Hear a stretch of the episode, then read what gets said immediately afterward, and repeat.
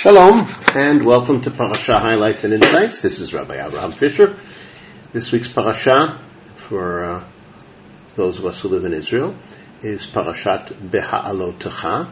Uh, as I've said before, uh, outside of Israel, uh, there will the communities outside of Israel will be one parasha behind uh, Israel, but eventually uh, everybody will catch up. But for right now, we're talking about Parashat Ba'alotecha, which is in the uh, book of Bamidbar, a, a transitional uh, parasha.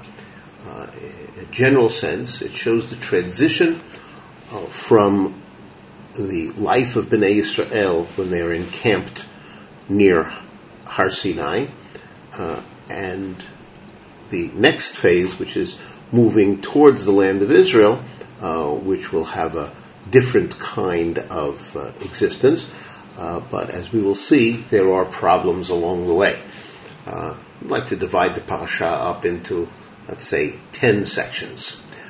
Uh, the first sections, remember, all have to do with uh, getting ready for the for the traveling. But right now, uh, we're still encamped at the foot of Har Sinai. First section of the parasha uh, talks about the menorah, lighting the menorah, and we're told here something we've been told before about the uh, about uh, Kohen lighting the menorah every day uh, and uh, the structure of the menorah. But something that's emphasized here that wasn't mentioned before is that the the six lights, three on each side, face towards the central lamp, which is which is a, special way in which these lights are set up. But that's the first part of the parasha, the menorah, and in a sense, it uh, concludes last week's parasha, uh, talking about the gifts that were given by the uh, heads of each of the tribes, uh, and uh, here we're talking about the uh, ongoing donation, if you will, of the Kohen of Aharon. The next section of the parasha uh, talks about the Leviim. Now we've talked about the Leviim before, but here uh, the focus is on uh, how the Leviim are uh, to be prepared uh, for their for their service. the first part of the preparation is they have to be purified using the ashes of the red heifer, which we learn more about later on. but it's to purify them in case they've been in contact with the dead uh, shaving the entire body, an offering of two bulls, one as a chatat sin offering and one as an olah, a burnt offering. Then there is a laying of the hands, and that's the uh, Aharon uh, authorizing them and giving them the, uh, the status of uh, Leviim to be uh, aiding the Kohanim. And uh, there's also waving. Each one of the, the Leviim is waved. And then we are told that the Levim serve.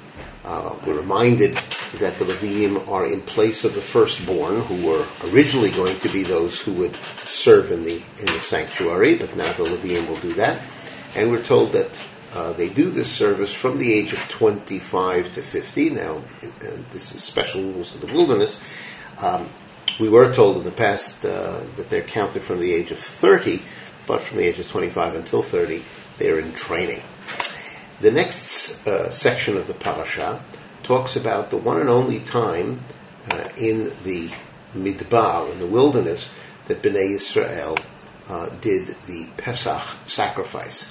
Uh, there are a few explanations for this, uh, but one point to make is that uh, in in Egypt they were told that they would only begin observing the Pesach sacrifice once they would enter the land and so uh, they weren't meant to uh, offer the Korban Pesach at all in the wilderness. So this is a special instruction, a special mitzvah for that time to offer the uh, the Korban Pesach in the wilderness. As it will turn out, the other years that they will be in the in the wilderness, uh, they will not offer the Korban Pesach.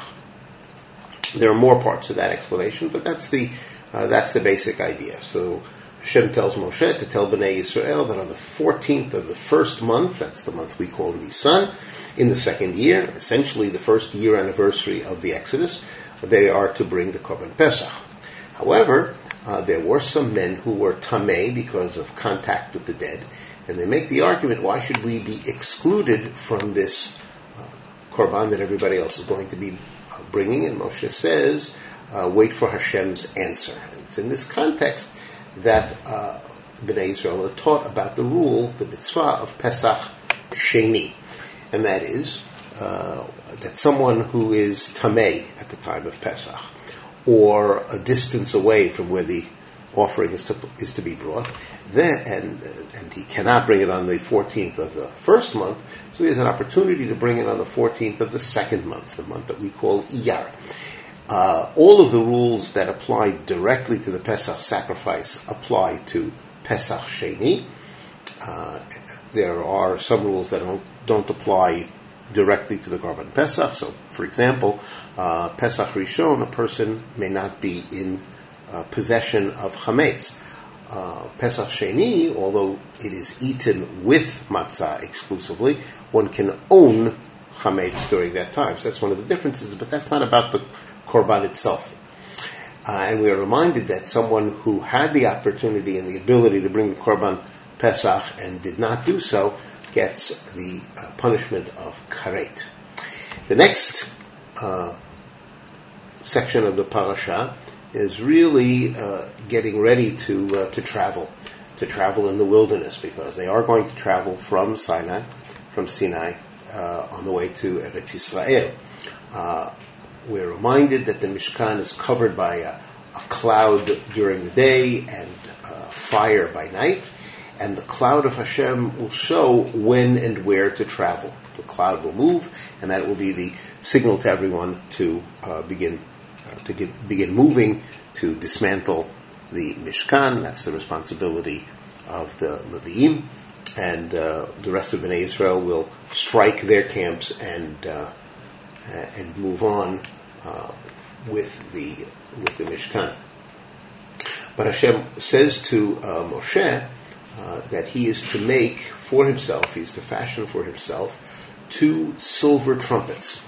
Uh, and these are to be the special property of Moshe, uh, and they will be used uh, for signaling. First for assembly of the camp, of the leaders of the camp, and also they will be for traveling. Uh, first the east and then the south. The Kohanim will be the ones to blow the trumpets, and another purpose is to sound the trumpets at the time of war so as to be remembered before Hashem. Uh, that means, uh, in a broader sense, that when there is trouble, uh, the trumpets remind us to uh, cry out to Hashem in prayer, uh, and uh, there are many other rabbinic rules that are based on this basic idea. And also, the trumpets are to be blown on festive occasions uh, on the various uh, festivals. The next section of the parasha tells us that Bnei Israel actually began to travel. Uh, on the 20th day of the second month, the month of Iyar, which is in the second year, uh, they begin to travel, and uh, that is that all of the tribes, in order, led by their leaders, travel. The Mishkan is dismantled and carried by the Levim. as they travel, um, or as they begin to travel, uh, Moshe, uh, Moshe's father-in-law, uh, here called Chovav, elsewhere called Yitro, but here he's called Chovav, um, is approached by Moshe, and Moshe says, uh, "Continue with us. We're traveling. Go with us." But Chovav says, "No, I will return to my people." And as uh, Chazal tell us, he goes back in order to uh, in order to convince the rest of his people to uh, accept the belief in one God. Uh, doesn't mean that they're going to convert to become Jews, but they are going to be what we would call monotheists, B'nai Noach. Uh, as they travel, uh, we are told, here's the next section of the parasha, the Aron uh, is carried a distance of three days' journey ahead. Chazal talk about how the uh, Aron, which contains the Shnei Luchot Brit, two tablets, uh, flattens uh, mountains and raises valleys so that they can proceed. Uh, but also we are told about the prayers that Moshe said uh, when the uh, when the Aron would move and when it would it, when it would rest.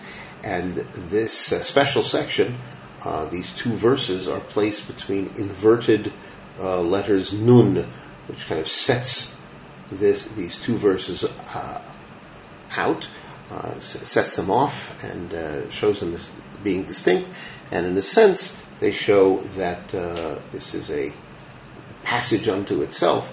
And uh, more to the point, this is a transition point because once they begin to travel, uh, traveling toward, actually travel towards uh, Israel, we have certain expectations. Unfortunately, those expectations are are not realized as they should.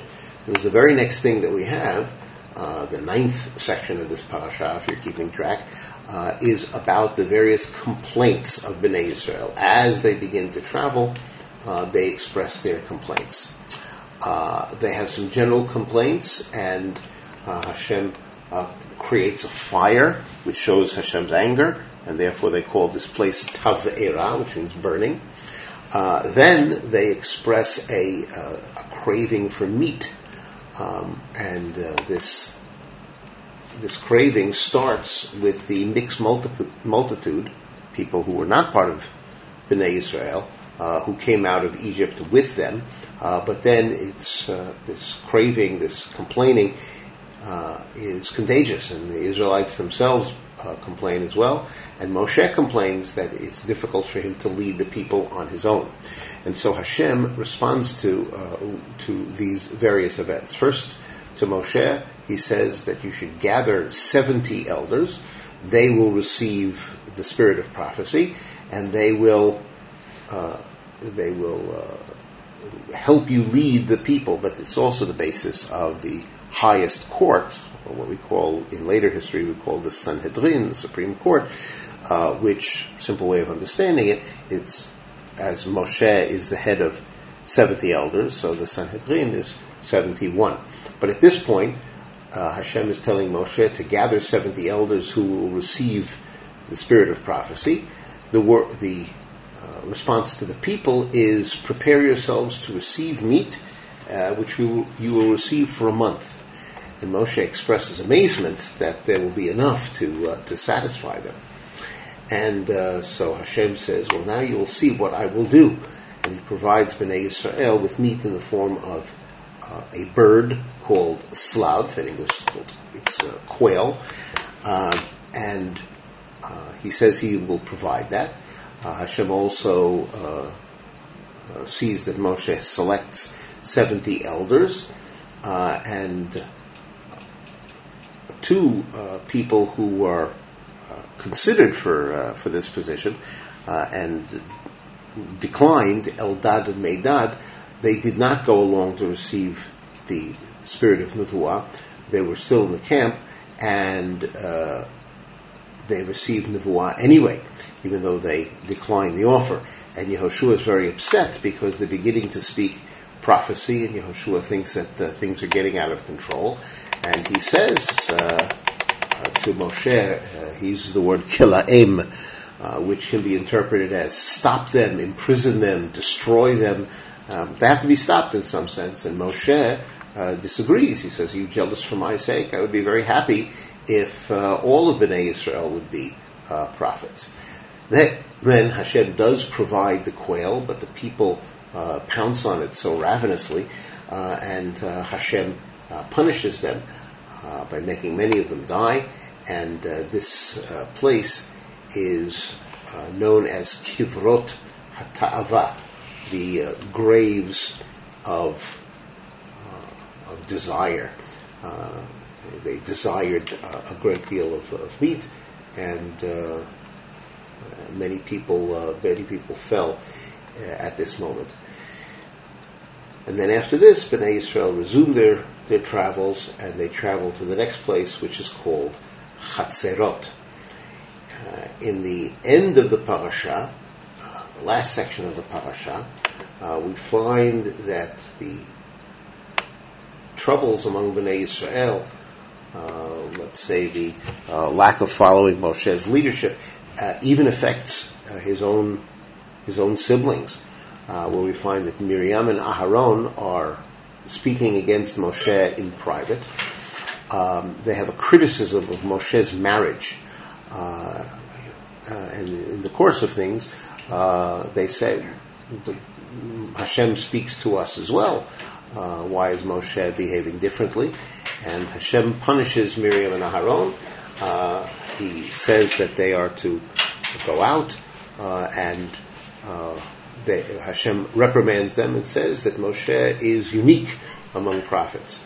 and this is a this is an idea that we carry into the future that there are different levels of prophets. Uh, however, Moshe's prophecy is uh, qualitatively different. Uh, and uh, when the uh, the cloud departs, uh, it shows that Miriam has tzaraat.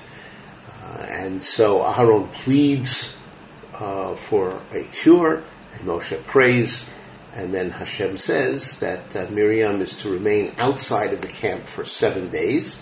Uh, she's been uh, shamed, uh, and the people uh, wait for her in general gratitude for all that uh, Miriam has done for them throughout the throughout the years.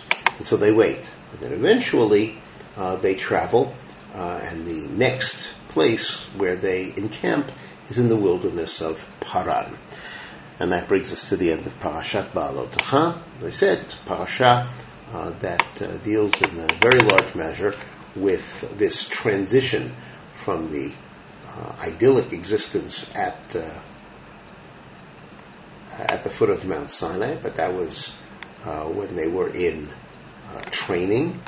they were just learning, but now they're beginning to lead the more natural life uh, and they have to deal with uh, with those changes. Uh, let's go back to the uh, to the section that talked about uh, Pesach Sheni, uh, where Hashem tells Bnei Israel, tells Moshe to tell Bnei Israel to offer the Korban Pesach, and there's a long discussion in the Ramban, which I've included in the outline, uh, about why is it that there is this uh, unique offering of the Korban Pesach in uh, the wilderness. Um, for one thing, the Ramban says that we can see from this passage that uh, that there are many times that the Torah uh, talks about events not necessarily in chronological order, and this is a very very clear example of that uh, because we're told about observing the uh, Pesach uh, in the first month, which is when Pesach is offered. Uh, however, uh, in the very beginning of Sefer Bamidbar, uh, we're told that the uh, census is taken on the beginning of the second month. so that's clearly out of order, that that which is written at the beginning of Sefer Bamidbar occurred chronologically after that which is recorded here in in this part of uh, Bamidbar. The Ramban says, from here we see um, the principle of Chazal that Ein Mukdam Mu'uchar Torah, the Torah is not necessarily in chronological order. By the way, uh, the Ramban, uh, the Shita, the position of the Ramban is that this uh, idea is invoked uh, only when there seems to be no other choice.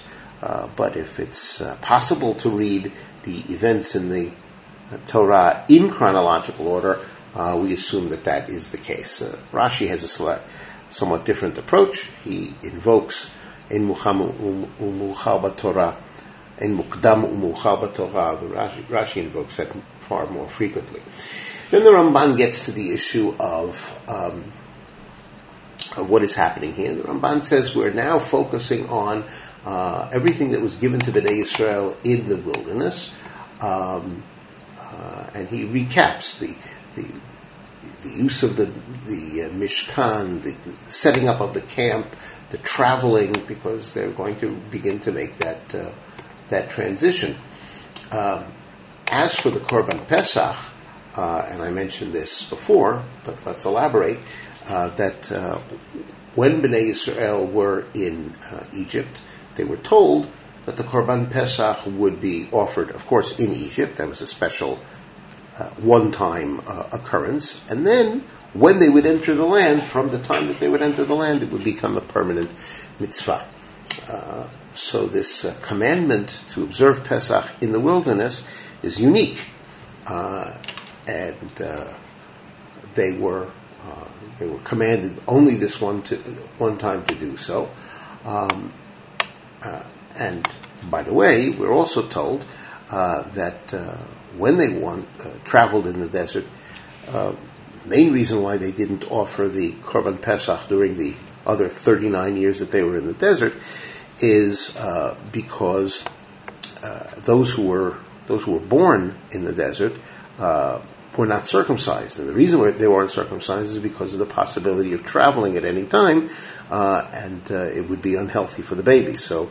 Uh, any one who was born during those 40 years was not circumcised, and the rule is that somebody who's not circumcised may not uh, bring the korban uh, pesach.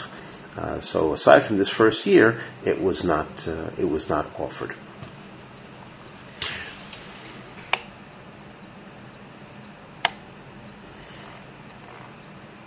This is a in the desert. This one time is a, a special uh, special occurrence, and um, and it's uh, it's really kind of a shame that because of the sin of the spies, which is what we'll learn about next time, next week, um, they went through many years of uh, being in the wilderness and not offering the korban pesach at all. But in the context of this, what we might call pesach bamidbar, uh, we are given the additional mitzvot of uh, pesach sheni. The Ramban points out that although there is a pesach sheni, there isn't a Chag Hamatzot Sheni. In other words, Pesach refers, certainly the way the Torah uses the word, Pesach refers exclusively to the bringing of the Korban Pesach, and that's done uh, on the 14th of the day of uh, Nisan, the first month. It's offered during that afternoon, then it's roasted and eaten that night, uh, which is the be- that night is the beginning of the seven day festival, which the Torah calls Chag Hamatzot. So uh, the opportunity to bring a Korban Pesach again, that's Pesach Sheni, so it's the 14th day of the second month. Um, but there's no repeat of Chag Hamatzot. There's only repeat of Pesach. This is a little bit confusing for us because we've come to use the word uh, Pesach and the term Chag as interchangeable uh, as synonyms. But the truth is, if you look closely at the Torah, Pesach refers, as I said, to the day when the Korban Pesach is offered and roasted and eaten that night, before uh, uh, during the course of the night. Uh, whereas Chag is the seven-day festival, which starts on the 15th day of Nisan and goes for seven days, uh, which means, by the way, that uh, the night of the Seder is the overlap time between uh, Pesach and Chag Hamatzot. Uh, the uh, the Ramban's uh, the Ramban's comments are really worth reading and, and, studying carefully, so that you understand how he understands this this whole section about Korban Pesach, as well as Pesach Bamidbar and Pesach Sheni. I thank you very much for joining me uh, for this uh, analysis of Parashat Beha'alotecha. This has been Rabbi Avraham Fischer for Parasha Highlights and Insights saying Shalom.